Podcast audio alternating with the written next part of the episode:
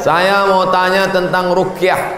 Saya sudah ngikuti ruqyah 4 kali, tapi sampai sekarang belum bisa keluar juga jinnya.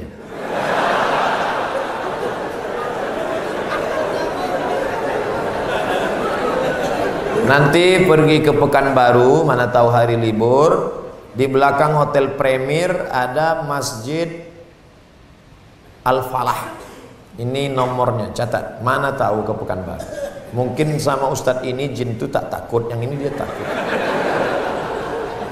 Catat nomornya. Ketua Asosiasi Ruqyah Indonesia Provinsi Riau Daratan. Namanya Ustaz Saifullah. 0812 768 9119. 0812 768 9119. Kalau emergensi 911. Kalau diganggu hantu 119. Datang ke sana. Jadi tak salah kita coba. Kalau siang namanya Ustaz Saifullah, kalau malam namanya Ustaz Zafrullah. Di masjid yang sama. Mana tahu kebetulan ke Pekanbaru malam, datang ke masjid yang sama, namanya Ustaz Zafrullah. Ada orang 7 tahun nikah tak punya anak. Diruqyah sama Ustaz Zafrullah, punya anak. Pas ditanya kenapa, rupanya ada jin yang menghalangi pertemuan antara sperma dengan sel telur, dihalanginya sehingga tak jumpa. Jangan dibacakan usir. Kata Ustaz Saifullah, ada pula bencong LGBT di ruqyah sehat. Ternyata yang masuk tuh jin bencong. Jadi saya tanya, Ustaz, jadi ada jin tuh bencong? Ada, kata dia. Itulah yang dimasuk ke dalam. Nah, itu. Ustaz, udah diruqyah 2-3 kali tetap juga sakit. Berarti tidak. Pemarah. Laki saya ini pemarah, Ustaz. Sudah diruqyah 5 kali tak juga hilang marahnya. Berarti tak salah jin. Memang dia pengamuk. Makanya kadang kita kasihan juga sama jin nih. Sikit-sikit salah dia. Sikit-sikit salah dia. Aku tak selamanya salah, kata jin. Ustaz, ayat yang dibacanya kan ayat kursi. Coba saya dengar, yang dibacanya itu ayat kursi. Kenapa kita yang baca, kenapa jin itu tak keluar? Ini bukan masalah pistolnya, tapi man behind the gun. Orang yang punya pistol. Kita bacakan, Allahu la ilaha illal qayyum, la ta'khudhuhu sinatun wa la nawm, lahu ma. Tak mau dia keluar, malah ketawa jin itu. Ditanya, jin, kenapa kau tak mau keluar? Sesama hantu di dalam saling mengusir. Hantu ngusir hantu, mana mau? Yang membaca itu ulahnya 11-12 macam hantu. Apa hukum suami menyembunyikan uang gajinya? Kadang memberi istri sikit, padahal gajinya besar. Berapa tadi hak ibu? Ingat, berapa hak ibu tadi? Makan, pakai, tempat tinggal, pendidikan, perhatian. Kalau kurang, maka laki-laki ini dituntut di hadapan Allah Subhanahu wa taala. Hai laki-laki yang gajinya banyak tapi mengasihi bini sikit, maka ingat 5 ini mesti kau tunaikan. Alhamdulillah Ustaz Somad, dulu selama ini abang tuh cuma 100 ribu lah dikasihnya. Setelah mendengar ceramah Ustaz tadi malam, bertambah berapa? 110. Tambahlah. Nabi sedang duduk. Nabi duduk-duduk di bukit sofa. Datang seorang perempuan, namanya Hindun. Apa kata dia? Ya Rasulullah, inna Abu Sufyan rajulun sahih. Suamiku itu orangnya pelit. Boleh tak aku ambil duitnya untuk makan anak-anakku? Kata Nabi, ambillah. Itu dalil boleh mengambil duit laki yang pelit. Tapi kalau kurang, kalau udah cukup jangan ambil lagi. Saya tak tanggung jawab. Nanti dia ambilnya semua. Pas ditanya kenapa kau ambil, kata Ustaz Somad tadi malam, misalnya standar di sini sebulan 3 juta, laki cuman mengasih 1 juta, maka ibu boleh ambil 2 lagi. Kenapa? Karena itu keperluan. Begitu dalam riwayat tentang Hindun mengadu Abu Sufyan rajulun syahid, pelit. Saya ingin bertanya Ustaz, bagaimana Islam memandang seorang yang mengagumi, mencintai pasangan orang lain?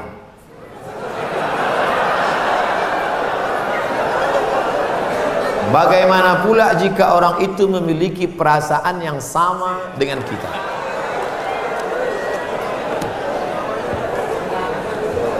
Hidup ini ada pilihan, ada keterpaksaan. Hidup ini ada pilihan, ada keterpaksaan. Saya mau ceramah antara duduk dan berdiri. Pilihan atau keterpaksaan? Pilihan. Ustadz mau duduk atau berdiri? Saya pilih berdiri. Kenapa Ustadz pilih berdiri? Menunjukkan bahwa saya masih muda, masih sehat. Antara minum atau tidak minum, pilihan atau keterpaksaan? Pilihan. Minum atau tidak, terserah saya. Mau saya minum, mau tidak, itu pilihan saya. Nah, masalah cinta, cinta itu pilihan atau keterpaksaan? Cinta tidak pilihan, cinta adalah keterpaksaan. Oleh sebab itu maka kadang kita tengok orang ganteng bininya buruk. Kenapa? Terpaksa. Cinta tak bisa memilih. Ketika dia rasional, dia tidak cinta. Maka ketika kita senang dengan orang, kadang kita pun tak tahu alasannya. Kenapa kita tiba-tiba senang dengan orang? Nah, cinta tidak bisa memilih. Ketika kita suka dengan orang, apakah kita berdosa? Tidak. Karena rasa itu ada tumbuh di dalam. Suka tidak berdosa. Ketika dia berubah menjadi action, baru berdosa. Suka kita dengan orang, tak dosa. Tapi ketika kita dekati, minta nomor HP-nya, baru dosa. Lalu cinta itu apa? Cinta kepada anak gadis orang belum menikah, kita bisa nikahi dia. Yang jadi masalah bagaimana kalau cinta sama bini orang? Oleh sebab itu maka rasa itu mesti dibuang, karena dia adalah bagian dari ujian. Ujian jangan diperturutkan, diperturutkan, didekati, apalagi sekantor. Witing trisno jalaran suko kulino. Kita tumbuh hanya sering kena. Berawal dari 6. Pertama nazratun, pandangan. Setelah lama memandang, fabetisamun, senyum. Setelah senyum, fasalamun, selamat pagi, good morning. Setelah salam, fakalamun, kerja di mana? Di BP, sekantor ya. Setelah fakalamun, famau'idun, janjian. Bisa ketemu kita nanti siang? Oke. Sukanya makan apa? Ayam panggang. Sana kalau gitu, iya. Faliqa'un, pertemuan. Setelah pertemuan, bekerjalah setan, lalu kemudian makan bersama, makan siang. Apa kata orang Inggris? No free lunch. Tak ada makan siang yang gratis. Akhirnya terjadilah apa yang terjadi. Maka kalau ada bibit-bibit itu terasa di dalam, tekanlah dia, jangan lagi pandang, jangan diperturutkan. Itulah nilai jihad. Bukan jihad berdarah-darah melawan Belanda, tapi jihad hawa nafsu yang justru jauh lebih besar. Melawan meriam Belanda banyak orang tahan, meriam Belina payah. Bagaimana hukum kita solat berjamaah di suatu lapangan, terus sopnya putus-putus? Mohon penjelasannya Pak Ustaz. Sawus sufuf, luruskan sop. Fa inna taswiyatas sufuf min tamamis sholah. Lurusnya sop bagian dari kesempurnaan. Sholatnya sah, tapi kurang sempurna. Sholat tadi berjamaah di sini sah, tapi kalau putus-putus kurang sempurna. Imam, luruskan dulu, tengok. Saya sholat di masjid Istiqomah di Bengkalis. Apa kata imam? Luruskan sholat, matikan HP.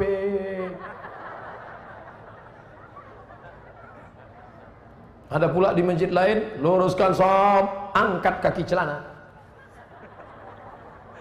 Ada pula di masjid di Dumai lain lagi, luruskan sholat, simpan batu cincin. Saya tanya, Pak Imam, kenapa lain ini? Iya Pak Ustaz, batu cincin ini buat orang tak khusyuk. Waktu tasyahud tengok, sudah deh. Tapi tiga-tiganya sepakat bahwa luruskan sop. Cara meluruskan sop itu Pak Ustaz, ujung kaki di ujung tumit, ujung kaki di ujung sop, kiblatnya ke sana. Ini ujung sajadah, tumit. Nah, tumitnya yang rata. Takut pula terlentang tumit. Jadi yang rata itu tumitnya. Adapun ujung kakinya ya tergantung kaki masing-masing. Kalau kakinya panjang, panjang. Kalau pendek, pendek. Mangkibun bimangkibin. Bahu rapat dengan bahu. Bahu bersentuh dengan bahu. Bersentuh dengan bahu. Saya kalau bahu saya disentuh orang, saya tak. Cuman kalau kaki kadang disentuh, geli kita. Nah, jadi kalau ada kawan, kita senggol kakinya sekali, dia geser. Jangan disenggol lagi. Nanti asik ngurus kaki. Saya khawatirnya dia preman baru tobat. Begitu kita dipijakannya. Gitu. Bertinju kita di masjid. Kalau sampai kita bertinju di masjid, nanti yang ketawa, yang tak ke masjid. Kenapa orang itu bertinju di masjid? Gara-gara kaki. Untung kita tak ke masjid. Lepak balak 6. Nah, jadi bahu rapat dengan bahu, kaki rapat-rapat sedikit lah. Kalau dia risih, risau, atau setempel. Setelah itu barulah imam angkat takbiratul ihram. Allahu Akbar. Bagaimana hukum suntik rubella yang belum sertifikasi halal Mu'i? Sampai sekarang Majelis Ulama Indonesia tidak mengeluarkan sertifikat halal sampai hari ini. Itu yang disampaikan oleh Sekjen Mu'i, Wakasekjen Mu'i, K.H. Dr. Zul, Kiai Tengku Zulkarnain. Oleh sebab itu kalau ada yang memakai itu alasannya karena darurat. Karena kata dia kalau tidak disuntikkan ini anaknya sakit cacat, mati. Kita kalau dipilih antara dua, mati atau makan babi, pilih mana? Makan babi. Tak boleh pilih mati. Masuk ke dalam hutan, pilihan cuma dua, mati sama makan babi. Kau pilih mati atau makan babi? Aku mati aja lah, tak boleh. Mesti makan babi. Ambil kecap, colek-colek babi itu.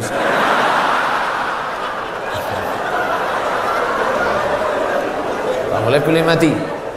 Nah, jadi kalau bapak ibu takut anak itu cacat sakit, dipakainya hukum darurat itu. Ustaz Somad, saya tanya emak saya. Saya ini orang kampung. Nah, aku dulu waktu kecil ada disuntik cacar, suntik ini enggak. Kau dari kecil tak pernah disuntik. Asal datang dokter puskesmas, kularikan kau ke hutan. Sampai sekarang saya hidup, tak ada sakit. Pernah ada trapel ngajak saya umroh. Ustaz, kapan Ustaz ada kosong mau suntik? Kalau kalian mau berangkat, berangkat.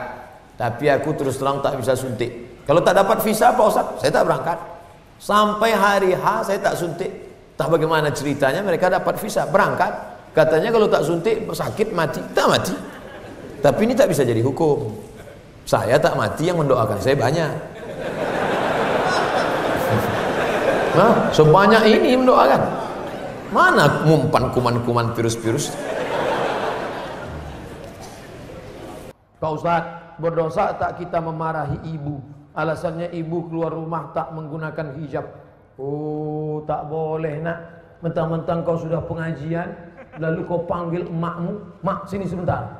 Assalamualaikum warahmatullahi. Neraka jahanam. Bukan begitu caranya. Wa in jahadaka ala an tusyrika bima laysa laka bihi ilmun. Kalau emak bapakmu memaksamu untuk mempersekutukan aku, fala tuti'huma, jangan kau patuhi dia. Tapi untuk melawan tetap tak boleh. Wa sahibhuma fid dunya ma'rufa. Tetaplah bergaul dengan mbak. Jangan kalian yang menasihati dia. Datangi Pak Wan, datangi Pak Bupati, datangi Pak Wabu. Pak, bisa tak bapak nasihati mak saya? Mak saya ini takut sama bapak. Nah, panggil Pak Bupati, Bu, sini. Ibu, kenapa tak juga begitu? Iya Pak, insya Allah saya begitu. Gitu, jadi mulutnya mulut mereka, pesannya dari kita. Jangan kita ngomong. Kita sebagai anak tidak pernah bersar di hadapan orang tua kita.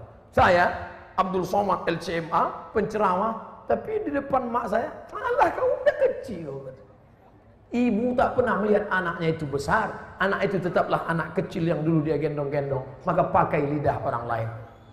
Cari tokoh-tokoh adat, tokoh lembaga adat Melayu, nenek mama, tokoh masyarakat. Datuk, bisa tak datuk nasihati? Nenek, bisa tak nasihati emak saya belum berjilbab? Aku pun tak berjilbab juga. Apa hukum orang yang mampu beli mobil tapi minyaknya pakai subsidi premium? Ini nyindir saya nampaknya. Janganlah main sindir-sindir. Kalau mau turun saya baru tanya langsung. Berat menjawabnya ini. Kita bandingkan dengan negara lain, bagaimana harga minyak, bagaimana hebatnya negeri kita, gemah ripah, loh jenawi, tongkat dan batu jadi tanaman, untayan zamrud, katulistiwa di bawah minyak, di atas minyak. Bagaimana nasib saudara kita di Anambas yang begitu kaya dan hebat, tapi 24 jam saya di sana HP saya tak berbunyi sama sekali. Nah, ini kan luar biasa. Oleh sebab itu pengaturan minyak, subsidi segala macam, mudah-mudahan ke depan pemerintah lebih baik, insya Allah. Ini hak kita, sebagai warga negara. Mestinya kita ini kalau dilihatlah minyak kita dengan gas kita, dengan batu bara kita, dengan negeri terkaya di dunia, tak ada apa-apanya Brunei Darussalam. Ustaz, apa hukumnya membawa HP ke toilet? Misalnya main game.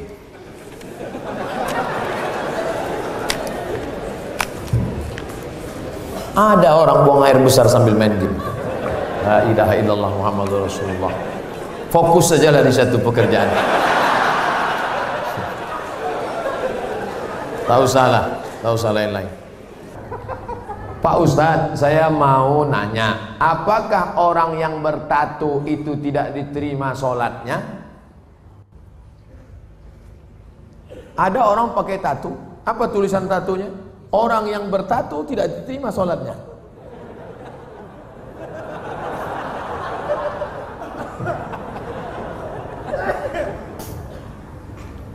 Tato adalah kahal.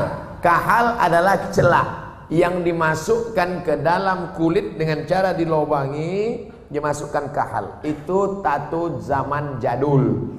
Tato zaman sekarang, tato listrik, tato macam-macam jadi baru. Mantap, waktu masih muda tegap, gambar tatunya ular kobra. Setelah tua kena diabetes, nengkerut, cacing pita.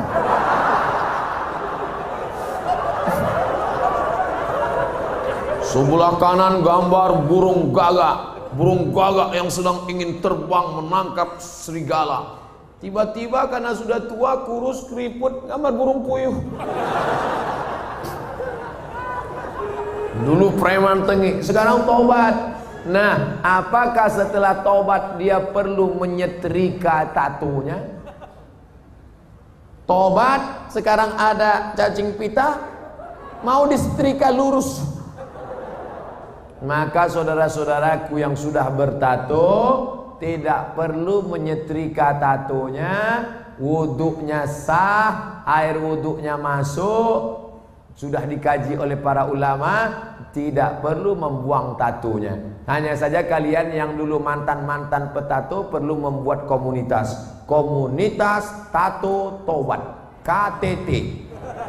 Disangka orang konferensi tingkat tinggi, ternyata komunitas Tato Tobat. Yang nggak punya tato nggak boleh masuk. Ada yang tatunya seperti yakuza, ada tato semua, ada sebelah mukanya tato semua isi. Tiba-tiba ada satu pesertanya nggak punya tato. Loh, sampai nggak ada tato kok bisa ikut? Ternyata tatunya cuma satu tek lalat. Dulu pengen jadi Rano Karno, nggak jadi. Dulu sama-sama dulu kan ada anak-anak muda ingin jadi Rano Karno, disuntik, ambil jarum, tusuk, kasih spidol. Ustaz kok tahu? Saya dulu nyoba juga. Jadi. Nah, bagi yang belum punya tato jangan buat tato.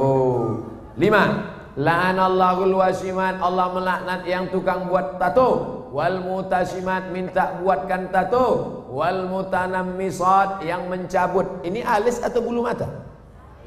Alis, mencabut alis. Ini jangan dicabut. Ini mau nikah, wah, dicabut. Cabut, nggak mempan cabut, dicukur, hilang. Tukang buat tato, minta buatkan tato, mencabut bulu mata, alis mata. Wal mutafallijat, mengotak-atik gigi. Gigi sudah bagus, diotak-atik, kecuali giginya memang nggak wajar. Setiap melihat dia senyum pingsan 3 orang. Hai, pingsan. Itu boleh pakai kawat. Dulu seingat saja kawat itu kan untuk pagar. Sekarang gigi pakai kawat. Hari Senin ungu, hari Selasa merah, Hari Rabu pink, setiap ketemu. Nah. Itu nggak boleh, mubazir, sakit. Pokoknya merubah yang nggak wajar jadi wajar, boleh. Merubah yang nggak normal jadi normal, boleh. Tapi yang sudah normal jadi abnormal, nggak boleh. Nah, oleh sebab itu yang bertato, kalau ada imam kita bertato, nggak usah dipermasalahkan. Nanti selesai sholat, ini sholat kita sah nggak ya? Nampaknya nggak. Nah, pokoknya baik-baik semua. Kalau orang tua saya sebelum meninggal berwasiat kepada saya untuk pergi haji, apakah saya harus memenuhi wasiat itu apa tidak? Sedangkan saya belum naik haji. Bagaimana balasan? Oh, dia wasiat haji gini. Nuh, iki ono uang 50 juta. Nanti kalau saya meninggal, kamu harus menghajikan saya. Anak ini bolehkah menghajikan bapaknya? Boleh, dengan syarat dia haji dulu. Namanya badal haji. Nah, boleh nggak dia pakai uang ini untuk berangkat haji dia? Nggak boleh, karena uang ini untuk menghajikan bapaknya. Oh, rupanya mikrofon ini nggak boleh kuat-kuat, karena bapak ini menghajikan. Maka dia nggak boleh menghaji.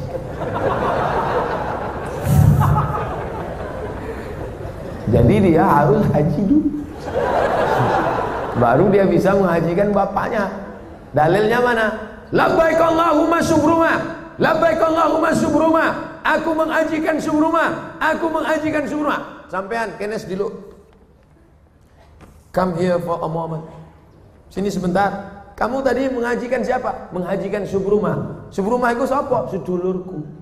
Aku menghajikan subrumah. Sampai nulis haji apa orang? Urung. Haji dulu dirimu, baru hajikan orang lah lain. Nah, kebetulan nanti anaknya dapat uang, dia berangkat haji, bawa uang almarhum yang 50 juta tadi. Kebetulan nanti di Makkah ketemu mahasiswa dari Semarang, anak KSW, kekeluargaan Wali Songo. Di Mesir, kalau anak Jawa Tengah itu nama persatuannya KSW, kekeluargaan mahasiswa Wali Songo. Kalau kami anak Riau namanya KSMR, kelompok studi mahasiswa Riau. Ustaz kok tahu? Kami dulu tetangga di Cairo. Kami di atas anak Riau, di bawah anak KSW, kawan akrab. Nah, tanya dia, sampean dari mana? Dari Cairo, sedang haji ya? Iya, rumahnya di mana? Di Semarang. Oh, ketepatan, saya mau membadalkan haji bapak saya. Lihat dulu mana KTP-nya, betulkah pelajar dari Al-Azhar, jangan sampai ngaku-ngaku bohong. Lalu kemudian serahkan, ini badal haji untuk bapak saya, maka hajinya sah.